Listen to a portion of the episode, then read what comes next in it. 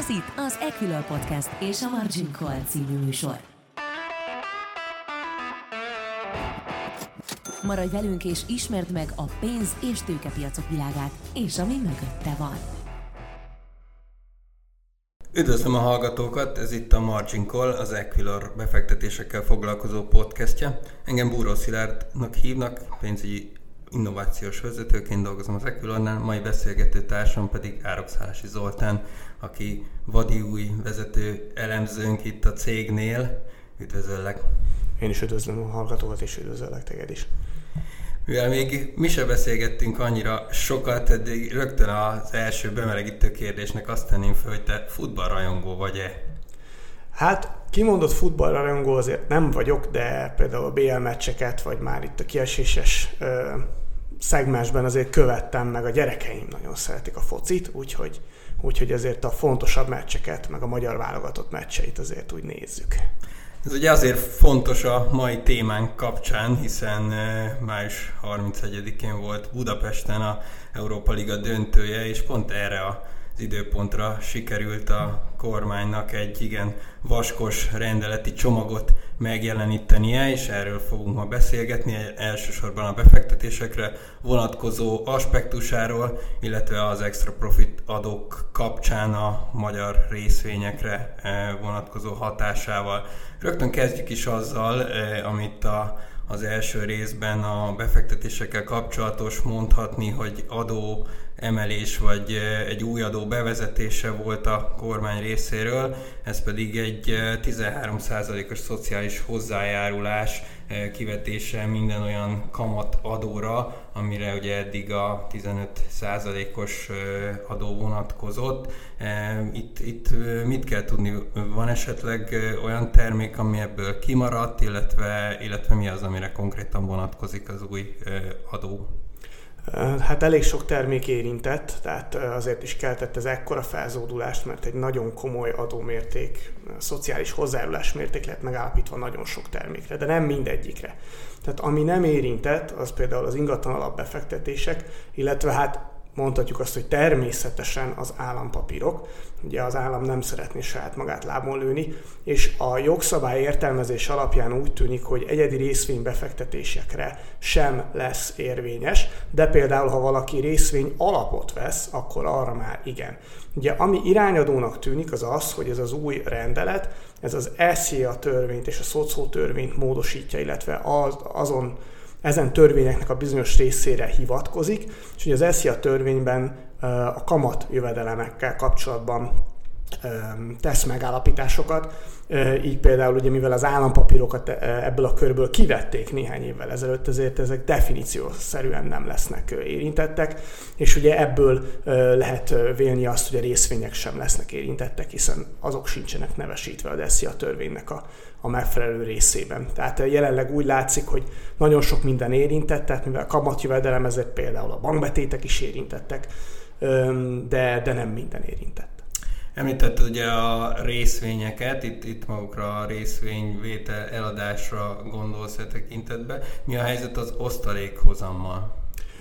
Úgy tűnik számunkra jelenleg, hogy az osztalékhozam sem érintett, tehát hogy nem, nincsen kivetve szociális hozzájárulás az osztalék hozamra. Az osztalék a rendeletben egyébként egyetlen helyen van megelítve, amikor kapcsolt vállalkozások esetében, az ő saját tulajdonú vállalkozásánál csökkenthető az adóalap, tehát ha ilyen osztalékot kap a vállalkozása a, a saját lányvállalatától, de más helyen az osztalék nincs megemlítve, és ugye ahogy, ahogy mondtam, a SZIA törvény itt az irányadó, és azon belül is itt kamatjövedelmekről van szó, nem pedig osztalékjövedelemről.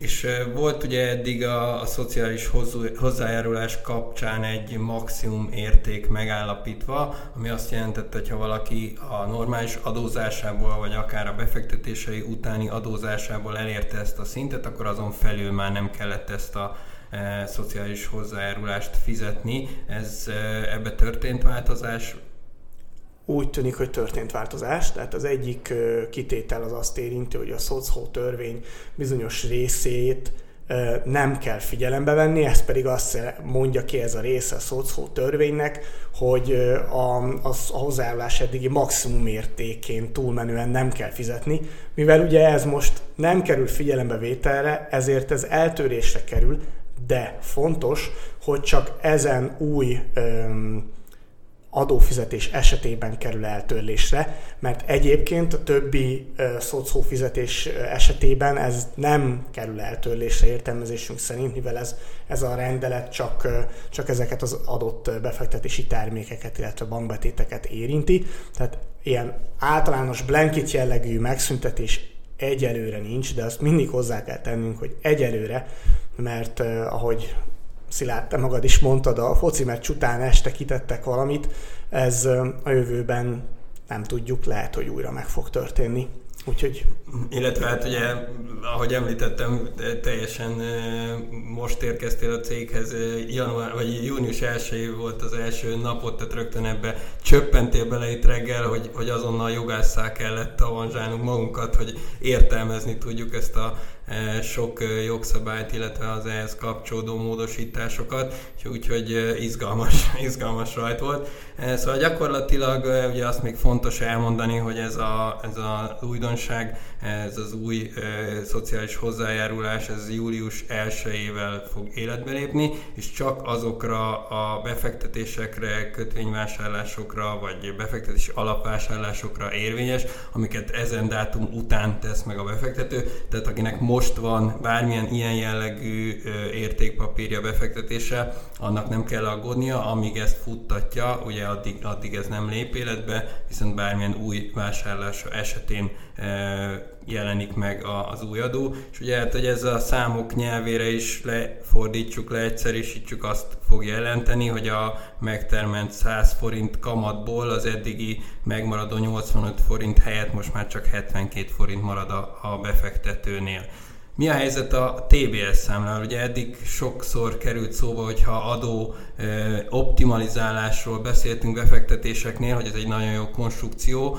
Mi látszik a, a módosítás, módosított jogszabályokból, hogy a TBS-szel az új adó elkerülhető-e? Hát most ami látszik, és itt megint csak értelmezésekről van szó, az látszik, hogy úgy tűnik, hogy a TBS számlával ez elkerülhető. Tehát megint ahogy láttam a különböző értelmezéseket, és én magam is értelmeztem az új jogszabályt, itt ugye az SZIA törvényben kamatjövedelemnek minősülő jövedelmekről van szó, és a TBS számla, meg a TBS, mint, mint konstrukció évekkel ezelőtt úgy lett kialakítva, hogy ugye ezek nem vonatkoznak rá. Tehát jelenlegi értelmezésünk szerint a TBS-szel elkerülhető ez a fizetés, de ahogy ugye Szilárd mondta, hogy jogásszá kellett avanzsálnunk magunkat, és ugye tegnap kezdtem el a munkát, ez jelenleg a, a, a, a mi értelmezésünk. Egyéb értelmezéseket is természetesen látunk, olvasunk, hallunk a piacon, és másoknak is ez az értelmezése. Tehát ezt így úgy kijelentjük jelenleg, hogy, hogy az értelmezésünk az, az, az így, így fogható meg, hogy ezzel el, tehát TBS-szel elkerülhető ez az új fizetés. Igen, én is na- nagyjából, amit olvastam ebben a témában, az mind megerősítette, hogy, hogy a, a TBS számla kivétel lesz e tekintetbe. Végül is gyakorlatilag itt a, ugye a kormány üzenetében azért volt egy olyan szándék is, vagy, vagy mindenképpen ezt próbálták hangsúlyozni, hogy itt egy pénzügyi tudatosság felé való, vagy való nevelés, vagy egy terelés is van ebben a, az egészben.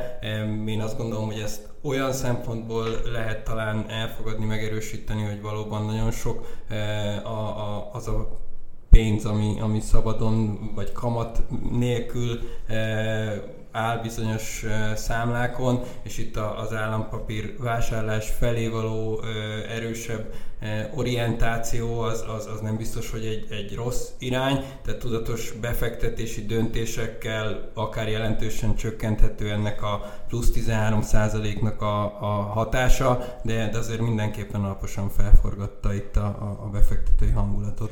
Abszolút, és én azért még hozzátenném azt is, hogy bár az a tényleg én is teljesen egyetértek, hogy, hogy a magyar megtakarítók egy jelentős része fogja és ott hagyja a pénzét a bankban, vagy a párnaci alá teszi, és hát ez, ezek sokszor nem jó döntések. És hogy érdemes... Főleg körül... ilyen inflációnál, bocsánat. Hát így van, főleg ekkora inflációnál, tehát érdemes körülnézi a piacon.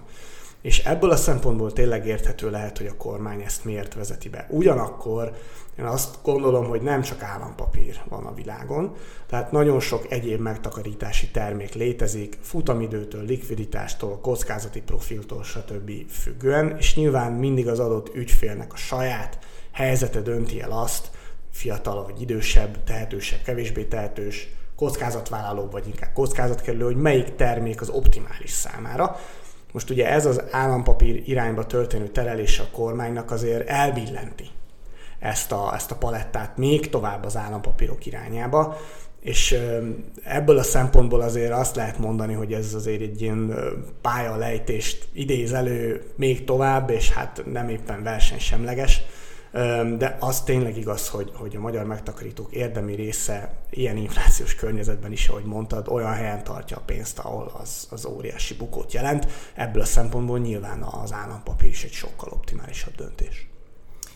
Így van, ez volt tehát a beszélgetésünk első része itt az újonnan bevezetett adó hatásairól, és akkor a második részben rátérünk majd az extra profit adókra. Maradj velünk! Ez a Margin Call, az Equilor pénzügyi kibeszélő podcast műsora. Folytatjuk tehát a Margin Call beszélgetést Tárokszási Zoltánnal vezető elemzőnkkel és Búró Szilárdtal, eh, magammal a második részben ugye az extra profit adókat próbáljuk egy kicsit kivesézni, és elsősorban abból a szempontból, hiszen mégis itt a, a befektetések a fő hangsúlyúak ebben a podcastben, hogy hogyan hatnak ezek a, a magyar blue chipekre. Ugye a, a, ebben a megjelent csomagban talán a, a, a legnagyobb érdeklődéssel várt tényező a, a bankszektort érintő változások voltak Igaz az a, a korábban már sejthető vagy sejtett változás, hogy a, a bankokra vonatkozóan az extra, extra profit adó megfeleződik? Ez csak bizonyos feltétel mellett lesz igaz, és a feltétel az a műsor első részében már kivesézett állampapír vagyis az, hogy a bankoknak megfelelő mennyiségű állampapírt kell vásárolnia. Úgy tűnik, hogy ez úgy néz ki, hogy annyival csökkenthetik az extra profit adójukat, amennyi az többlet állampapír vásárlásoknak az egy tizede. Tehát, hogyha most az OTP-ről beszélünk, akinek ugye az extra profit adó fizetési kötelezettsége az azért nem, nem érte el a 100 milliárd forintot, szektor szinten ugye 240 milliárd forint körülről beszélünk. Ez azt jelenti, hogy ha az OTP megfelezni akarja, és ugye ez fontos, hogy nem tudja teljes mértékben eltörölni az extra profit adó fizetési kötelezettségét, legfeljebb lefelezni tudja. Hogyha ezt a maximum felezést el akarja érni, akkor ezek alapján olyan nagyjából 4-500 milliárd forintnyi pótlagos állampapírt kellene vásárolnia, ami azt gondolom, hogy egy OTP méretű banknál nem teljesíthetetlen. Tehát, hogy valószínűleg ők ezt meg fogják tudni ugrani és így valószínűleg meg fogják tudni oldani, hogy lefelezzék a, a, az extra profit adójukat. Ráadásul, ha ugye jól olvastam, mint a, a pontos részleteket, akkor ez egy nem egy azonnali állampapír vásárlást igényel, hanem gyakorlatilag egy évük van rá körülbelül, hogy a, a, egy, egy idei e, időablakot figyelembe véve ahhoz képest a, a jövő évi hasonló időszakban e, kell elérni ezt a, ezt a bizonyos állomány növekedést. Igen, igen, tehát ö, nem azonnal pár héten belül kell ezt megvenniük a piacon. Egyébként valószínűleg ez a, ez a kormánynak, meg az AKK-nak se lenne igazán érdeke, ö, mert ugye ez gyakorlatilag egy másodpiacon történő gyors vásárlást jelent, míg hogyha ezt ugye egy évre el lehet húzni, akkor ugye az elsődleges kibocsátásokat is az adósságkezelő úgy tudja szervezni, hogy, hogy a többletkereslet megjelenjen ott is, úgyhogy ez valószínűleg egy teljesíthető mutatvány lesz az OTP részéről. Más bankoknál ez már érdekesebb lehet, de, de az OTP-nél úgy látjuk, hogy, hogy ezt, ezt fogják tudni teljesíteni. Mi a véleményed arról, hogy ezeknek a változásoknak lesz-e közvetlen hatása az OTP részvény árfolyamára, akár rövid távon, akár hosszabb távon? Hát a bejelentés ugye vegyesnek is mondható, mivel az előbb említett módon az OTP le tudja felezni az extra profit adóját, viszont ez annyira nem meglepetés, mert ahogy említetted már itt a költségvetésből korábban, vagy a tervekből lehetett sejteni, hogy itt csökkentés lesz. Ugye ez, ezt ugye nem automatikusan, de valószínűleg az OTP tudja hozni.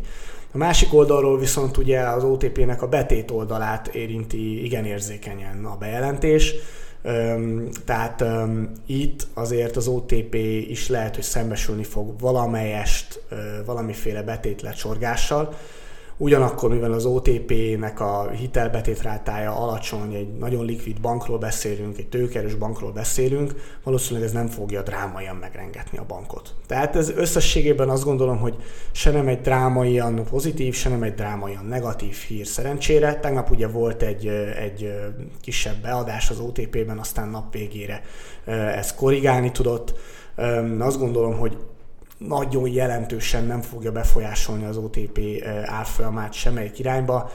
Azt gondoljuk, hogy az OTP továbbra is egy viszonylag jó sztori, tehát eh, ezt a bejelentés tömeg valószínűleg nem rengeti meg drámaian ha már egy konkrét árfolyam mozgásokról beszélünk, azt ki kell emelni, vagy el kell mondani, hogy az adást azt június másodikán délután vesszük föl pénteken, tehát ehhez mérten értékeljük a tegnap, illetve a, a mai mozgásokat. És azért volt még egy, egy kis, hát nevezzük fricskának, de lehet, hogy mondhatnánk, hogy Nesze Sánta itt egy pup alapon kaptak még a bankok egy ilyen plusz elvárást a, a kormánytól, hogy kötelesek lesznek kiértesíteni az ügyfeleiket arról, hogy mekkora nyereséget érhettek volna el, hogyha állampapírt vásároltak volna. Ez szerinted tényleges hatással bír, vagy, vagy valóban inkább csak egy, egy, egy, egy extra nehézség a bankok számára? Hát ugye itt meg kell említeni azt, hogy, hogy ezt nem azonnal kell csinálniuk, tehát erre, ha jól emlékszem, akkor az utolsó negyed évben kell minden ügyfelet kiértesíteni arról, hogy mi lett volna ha, tehát hogy mennyivel jobban járt volna a kedves ügyfél, ha nem nálunk tartja a pénzét, ami ugye önmagában ez nagyon abszurd, de mindenki fog kapni egy ilyen levelet. Azt gondolom, hogy valamiféle minimális hatása mindenképpen lesz. Tehát ugye emlékszünk, hogy amikor a kormány bejelentette a rezsicsökkentést, akkor egy nagyon hasonló dologgal járt el, hogy ki kell mutatni a szolgáltatóknak, hogy a kormány jó voltából mennyit tudtak spórolni. Um, nyilván ott nem volt alternatív termék, tehát nem arról van szó, hogy átmentek valahol máshol, hogy lekapcsolták a fűtést. Itt azért van alternatív termék, én azt gondolom, hogy, hogy lehet hatása, de ez attól is függ, hogy ugye az AKK mit fog kínálni akkor éppen a piacon. Tehát jó kérdés, és ezért mondtam, az, ezért kezdtem azzal, hogy ezt a levelet majd az év vége felé fogjuk megkapni, úgyhogy meglátjuk. Azt gondolom, hogy azért nem lesz teljesen hatástalan ez a levél, de, de mondom még egyszer, a bankszektor meg az OTP egy jó likviditású, alacsony hitelbetét rátájú szektor, illetve bank, tehát nem hiszem, hogy nagyon meg fogja ez őket rengetni szerencsére, de hát tényleg ez a feladat, amit csinálniuk kell, ez, hát ez eléggé abszurd. Mi, mint befektetési szakértők még elpolemizálhatnánk azon, hogy vajon mikori befektetési állampapírral és milyen határidő vagy lejáratú állampapírral kell majd ezt összehasonlítani, hiszen ebbe is nagyon nagy a szórás. Nem mindegy, hogy most megveszi valaki a PMAP-ot, vagy egy 10 éves kötvényt, úgyhogy, úgyhogy ilyen szempontból is izgalmas kihívás előtt a bankok. De akkor lezárva az OTP sztorit lépünk tovább a, a MOL felé, hiszen az energetikai szektort is jelentősen érintik az, az extra adók az elmúlt évben, és itt is történtek változások. Így első ránézésre azt láttam, hogy, hogy az energetikai extra adó az változatlan marad, a bányajáradék jelentősen csökkenhet. Ez az úgynevezett Ural Brent spread adója, amit ugye a, a MOL megnyer azon, hogy, hogy még mindig a, a vezetéken az Oroszországból érkező olajat tudja használni, ez szintén megmarad. Mi, mi lehet ennek az eredője? Hát a bányajáradéknál azért ez ilyen több változós dolog, mert ugye attól is függ a bányajáradék mértéke, hogy a szénhidrogén árak éppen hol állnak. Tehát, hogyha a brand meghaladja a 80 dolláros szintet, akkor, akkor ugye a, a kulcs az 3% ponttal emelkedik, 90 dollár fejet. Újabb 3% ponttal emelkedik, tehát ez, ennek a pontos megválaszolásához tudnunk kellene, hogy hogy hogy alakul a brand árfolyama. Most éppen se a 80, se a 90 nincs veszélyben. Hát most éppen nincs veszélyben, így van. Hát hogyha azt mondjuk, hogy, hogy, hogy Ceteris Paribus, tehát nem változik semmi, az olajár nem megy sehova, ugye ez, ez valószínűtlen, de ugye nehéz megmondani, hogy hol lesz. Tegyük fel, hogy itt marad, akkor azért itt, mivel ugye a jelenleg érvényes 48%-os kursz 24%-ra illetve 36%-os 18-ra csökken 2024-ben, ezért ez összességében valószínűleg érdemben fogja csökkenteni a MOL járadék fizetési kötelezettségét. De ahogy mondtam, itt azért, itt azért a szénhidrogén árak bele tudnak kavarni ebbe az ügyletbe.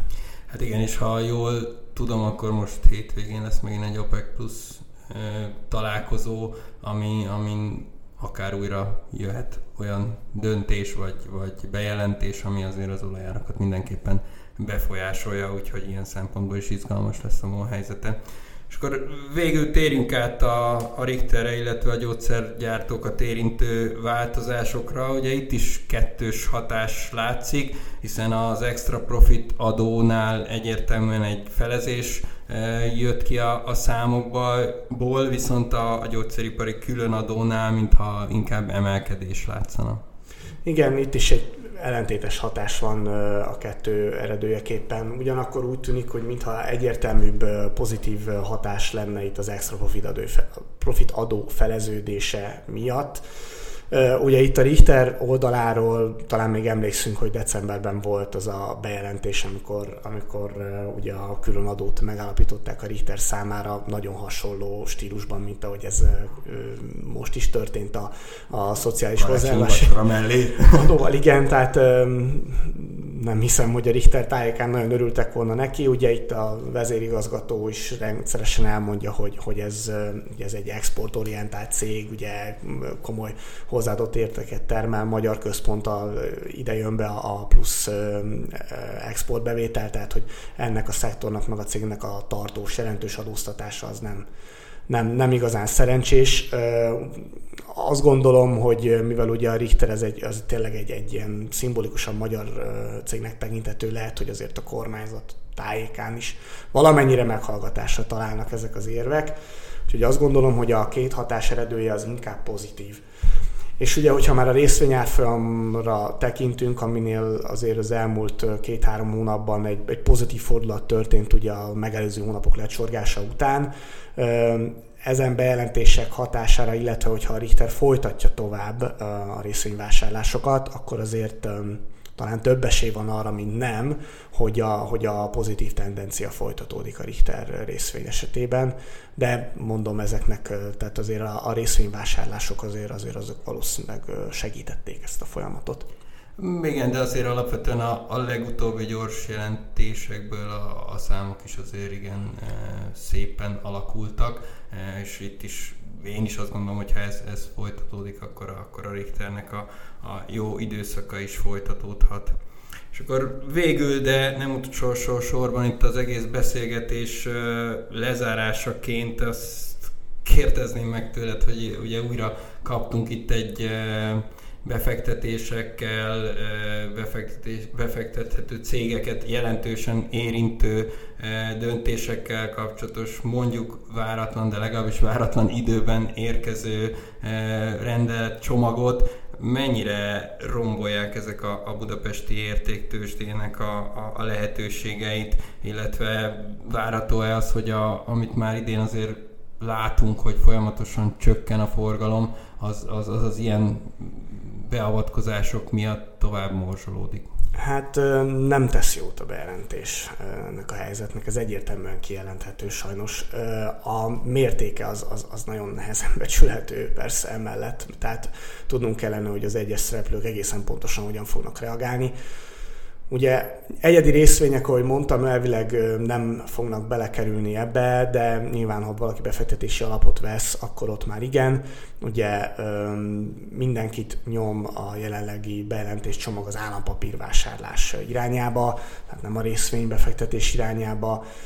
Úgyhogy, meg hát összességében az, hogy, az, hogy a megtakarítási piacot terheli meg egy nagyon komoly további elvonás, az egyáltalán magában abban, hogy megtakarítsunk egyfajta egy ilyen negatív üzenetet hordoz véleményem szerint, úgyhogy, úgyhogy nem segíti ezt a, ezt a, ezt a lecsorgást, amit említettél a, a, a forgalomban ez a bejelentés sajnos valószínűleg hozzájárulhat, hogyha további csökkenést átunk, hogy ez a bejelentés megtörtént. A mértéke az, az, az nem nagyon számszerűsíthető jelenleg, még majd meglátjuk. Reméljük, hogy azért a magyar gazdaság is lassan kilábal, a, ahogy említettem, a blue chipekben azért, azért van fantázia, lehetnek sztorik, tehát azért nem gondolom meg, ugye, hogy mondtam, hogy egyedi részvényeknél nem érvényes, ez értelmezésünk szerint nem érvényes ez a bejelentés, tehát, tehát azért vannak kapaszkodók, de, de a bejelentés csomag összességében egyértelműen nem segíti a, a bétnek a, a forgalom növekedését. Hát viszont akkor azért, hogy zárjuk pozitívan ezt a beszélgetést, ugye mindjárt jön a nyár, és akkor még kevésbé lesz forgalom, de ez csak a vicc része. E, én, én is azt gondolom, hogy, hogy nyilván e, nem segítenek ezek, de, de alapvetően a, a magyar részvényekben, különösen a blue chipekben szerintem az elmúlt időszakban kialakult egy olyan e, alul értékeltség, amire azért még mindig érdemes lehet figyelni, úgyhogy, úgyhogy ezek kapcsán továbbra is maradunk itt a podcastünkkel, és próbáljuk követni az eseményeket. Köszönjük szépen a figyelmeteket, és azt természetesen el kell mondanunk, hogy semmi, amit elhangzott a mai beszélgetésbe, az nem tekinthető befektetési ajánlásnak. Keressetek minket, cégünket nyugodtan, és a kollégák egyénileg mindenkinek tudnak segíteni itt a befektetései kapcsán. Köszönjük a figyelmet! Köszönöm szépen én is! Ez volt a Margin Call, az Equilor pénzügyi kibeszélő podcast műsora. Ha tetszett az adás, iratkozz fel követőink közé, vagy honlapunkon hírlevelünkre, hogy elsőként értesülhess a legizgalmasabb tőzsdei sztorikról. A műsorban elhangzott információk marketing közleménynek minősülnek, és nem a befektetési elemzés függetlenségének előmozdítását célozza. Az elhangzottak tájékoztató jelleggel bírnak, a megszólalók adott időpontban fennálló véleményét tükrözik, nem minősül bármely pénzügyi eszköz jegyzésére, vásárlására vagy eladására történő felhívásnak, befektetési tanácsadásának, továbbá befektetési döntések alapjául sem szolgálhat. Az elhangzottak nem tekinthetők szerződéskötésre vagy kötelezettségvállalásra történő ösztönzésként, azok kizárólag saját felelősségre használhatóak fel. Részletes tájékoztatóért keresse fel honlapunkat www.ekülör.hu